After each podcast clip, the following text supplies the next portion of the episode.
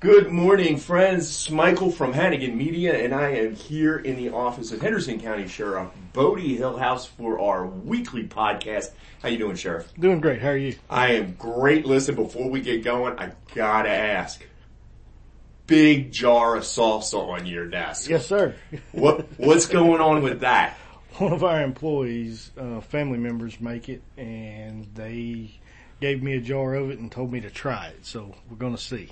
That's a big old jar for trying. Yes, sir. Yes, sir. All right. So this is what I learned now. Most of you or some of you out there who are listeners might not know it from my accent, but I wasn't born here. I am a Yankee.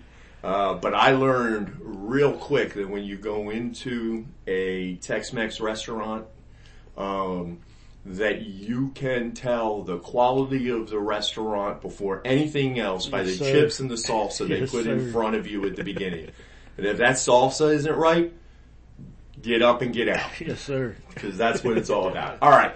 Hey, guys, we got a lot to talk about. And so let's get right into it like we do every week. Start with the stats. Yes, sir. Since we met last week, we've booked in 79 individuals, 23 females, 56 males. Our average daily population so far this year has been 381. We've got 367 in custody today, and 73 of those are contract inmates. Okay, so we're pretty much, that's kind of even to where we've been. We've kind of settled in there. 73 is where we've kind of settled in those 70s for the contract inmates ever since the Orange County folks have left. Yes, sir. And I'm hoping we stay right there the rest of the year. That's a good spot. You feel comfortable there? It should be over $1 million. So that would be nice. Yes. Yeah. Yeah. Always like that. The taxpayers are always happy when we're adding $1 million to the budget, right, rather than, taking $1 million worth of taxpayer money. So that's a good thing. All right. The big news in the sheriff's office over the last week, and it happened right after last week's podcast, so we're just now getting a chance to talk about it. But there was a big animal case. Yes, sir. Last week on Thursday, we received a call here at the sheriff's office, and a subject had watched a female drop off some dogs and at a local gas station here in Athens. They reached out to us. We were able to locate the vehicle in the Murkison area and made a stop and identified Barbara Ramsey, who had another dog in the vehicle with her. And then we contacted Athens Police Department. Athens Police Department went to the gas station, located a mama dog and 10 puppies. So at that point, we actually they impounded those dogs and took them to the Athens Animal Rescue Shelter here in Athens.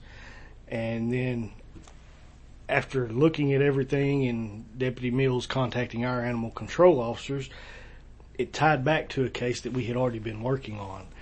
Back on January 22nd, we went out and one of the animal control deputies made contact with them, and they were cited for having 4 vicious dogs, and they were supposed to remove those dogs. They did not, so we ended up going back and giving them citations a couple of times.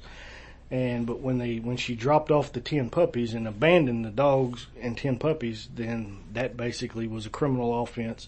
So Deputy Mayo was able to get 11 counts of animal cruelty arrest warrants signed by Judge Scott McKee.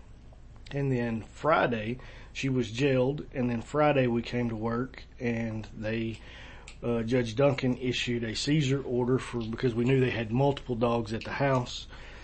And then Judge Williams signed a search warrant for the house. And we went out to the house, and we were expecting 30-ish dogs out there. Once they got there, did the seizure work and the search warrant, she actually had 67 more dogs there in the single wide mobile home. They were coming and going inside and out. So we confiscated all of those animals, took them to the Athens Animal Rescue Shelter. And then it was actually a major case, we had to bring in a lot of help, and we had Anderson County Animal Control, Maybank Animal Control, Tool Animal Control, Gun Barrel City Animal Control. They all jumped in and went out there and helped us. We couldn't have done it without them. We needed all the manpower we could get to rescue these dogs. So the dogs are now safe at the animal rescue shelter, and she is still facing counts of animal cruelty here in Henderson County. What she's really looking at is a misdemeanor for abandoning. There are felony counts, but that's if you have basically injured the animals or something like that. And to be honest with you, after talking to her, letting her know that we went out, executed a search warrant, she actually feels relieved at this point. It looks like, I had several people when I posted on Facebook, say, well, I had a dog stolen, this and that. We don't believe that was the issue. She wasn't taking people's dogs. Of course, she was abandoning dogs, so she wouldn't really be taking dogs. It looked like she had some dogs, had some puppies, and it really got out of control and went from there. But we're just glad to be able to get all the animals in a safe place now, and hopefully we'll be able to find adoptions for them. What kind of shape are the dogs in? They were in fairly good shape. I mean, they other than the living conditions, they've been taken care of. So we're not talking. Yeah, okay. So it doesn't sound like this has been a long-term thing either for the dogs. Like, it's been years and years and years. Right. From what you're saying, it sounds like the dogs had some babies and the babies had some babies, and yes, Before you knew it, she felt overwhelmed. Yes, and we'd actually, there was 79 dogs. Because you're still counting, you had to count the puppies and the mama that were, yes, abandoned up at the gas station and everything else. Yeah. Yeah, I noticed that there was like a difference between, okay, this is how many there were, but this is the number that were impounded, and that can get a little confusing for people who are reading. But that's what it was. It was the number that were at the house and the plus the number that were abandoned. And then the one that was in the vehicle with her. And then the one, yeah, there you go. I had forgotten about the one in the vehicle. See, there you go. All right, but the dogs themselves are in fairly good shape. Yes. Well, that's good to know. That's good to know. You've had a lot of this. When you go back to the gentleman who passed away and left the wolf dogs. Yes. You've dealt with a lot of this kind of stuff over the last year. We really have, and we've been really, really lucky. The wolf dogs was a different thing, because we couldn't just rehouse them, or the animal shelter just couldn't take them and rehouse them. So we were actually lucky enough to get a hold of Tia with, mm-hmm, Pit Bulls and Parolees, who helped us out on that one. And they're actually still here in Henderson County taking care of those dogs. Everything's good there. And then this one came up, and luckily I did not really know if our Athens Animal Rescue Shelter was going to be able to take in this amount of dogs. That's stressful on them too, because they usually stay pretty full out there. But we did reach out to the SPCA before we got the search warrants, and they were busy. They weren't able to come. It was going to be 2 weeks before they could get to you, and we needed to address the situation now. And Athens Animal Rescue Shelter stepped up and went to work with us and had a good outcome. Well, we're glad to hear that. And I know that if you look on the What's Happening group, the animal shelter has actually set up a little fundraiser. Yes. Because, hey, when you get that many animals dumped on top of you need a little more when it comes to food and stuff like that. Yes. And a little more in care. And so there are some folks in town that are helping with that. And if that's something that you want to help with, you can find the link on their Facebook page, the Athens Animal Rescue Facebook page. And if you can't find that, go ahead and message me at Hannigan Media, and I will get you that link. All right. One of the other things we want to talk about today is I know you guys are pretty excited to be in the planning phase for your annual rodeo, particularly after last year it had to be canceled. Yes, we're very excited. The committee has been meeting for a couple of weeks now, getting everything in order, getting the contracts aligned. We look for this to be a great event, and it's going to be April the 23rd and 24th. It'll be put on by the Henderson County First Responders, which is made up by the Henderson County Peace Officers Association and the Henderson County Fire Chiefs Association. And we had to scale down. I know last year we'd planned for a really large event, and then it ended up getting canceled. This year, with all the CDC guidelines, we're going to have the rodeo. We're not going to have a concert. We're not going to have a kids zone, but we're still going to have a really good show with the rodeo. We're going to have some entertainment during the rodeo. We're able to bring in a bullfighting organization, and so there's going to be another event that we were able to get that the Cowboys are going to take care of for us, and it's going to be a great fundraiser. And if anybody is interested in becoming a sponsor, please contact us here at the Sheriff's Office, and we will gladly get you the information that you need for sponsorships. But it's going to be a lot of fun. Again, April 23rd, April 24th. It'll be a family-oriented event, so bring your family, bring your kids, and have a good time watching the rodeo. All right. So last year, obviously in April, it was a couple of months into the pandemic, right after things really got shut down. And so got postponed last year. Luckily, the pandemic is still going on. We have, however, learned a little more about how to deal with it and how to live our lives. And so it's good to know that we're going to have this. Tell us again what the fundraiser is for.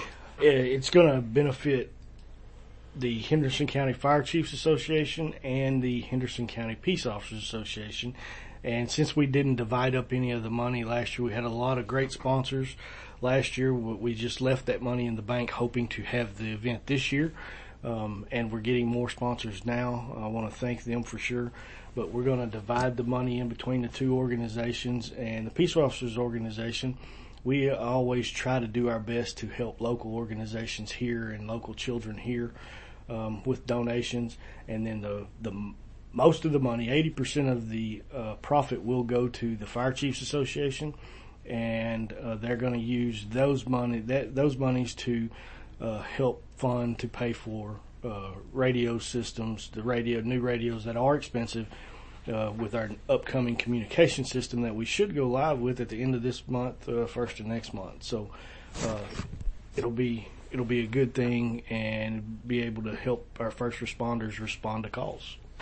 All right, and so you'll be hearing plenty more about that as we move forward. Give us those dates again. April 23rd and 24th, be a Friday and a Saturday. All right, and if you're a business in town or in the county or an individual and you want to help and sponsor this event, get a hold of the Sheriff's Office, and they'll have the information for you. Okay. We want to finish up with something I know really near and dear to your heart. Every quarter you give out the Deputies of the Quarter awards, sir. But recently you were able to give out the Deputy of the Year for 2020. Yes, sir. I was honored this morning to be able to do that with the Deputy of the Year, the Dispatcher of the Year, and the Detention Officer of the Year. And these three individuals in the year 2020 have just gone above and beyond. They have become some go-to individuals, not only for me, but for the Sheriff's Office. They really love what they do, and it shows in their work. They're here to help everyone. They're here to help us. They're here to help the citizens. And I was able to award Deputy Jonathan Barrios with Deputy of the Year, Dispatcher Shelby Hill with Dispatcher of the Year, and Detention Officer Michelle Briggs with Detention Officer of the Year. And when I called them in, and had them all be scheduled to meet with me at 8:00 this morning, they always seem to get nervous. They don't ever want to come up here to the Sheriff's Office. It's like getting called to the principal's office. Yes, sir. But when they got here and figured out what it was about, you could tell they were truly honored, and I was just tickled to be able to be acknowledging them and the good work that they do. And being the Deputy of the Year in 2020 really means something, because yes. 2020 was a year like no other. Yes, sir. And so I know there was a lot in there. Well, congratulations to them. And I know you take great pride in honoring and highlighting the people in the sheriff's office. A lot of the times the general public don't get to know. Right, yes, sir. And I love being able to put out information and hopefully growing relationships between our employees and the community. All right, so folks, that's going to end this week's podcast. But before we go, like we do every week, I want to remind you that the sheriff's office listens to you, listens to your tips. And so, Sheriff, if people have something that they need to tell you, something they've seen, something that they've heard, how can they do that? Yes, please contact us at the Sheriff's Office at 903-675-5128. Or you can send a Facebook, you can message the Henderson County Sheriff's Office Facebook page. I will get back with you. That is me talking to you. No one else has the admin passwords to get into that page, so you're talking directly to me. Or if you want to be anonymous, you can always use Henderson County Crime Stoppers and call them at 1-800-545-TIPS. All right. Hey, that's going to wrap it up for this week. Sheriff, thank you for giving us a chance to come into the office and find out what's going in our sheriff's office, and we will see you next Wednesday. Thank you for stopping by.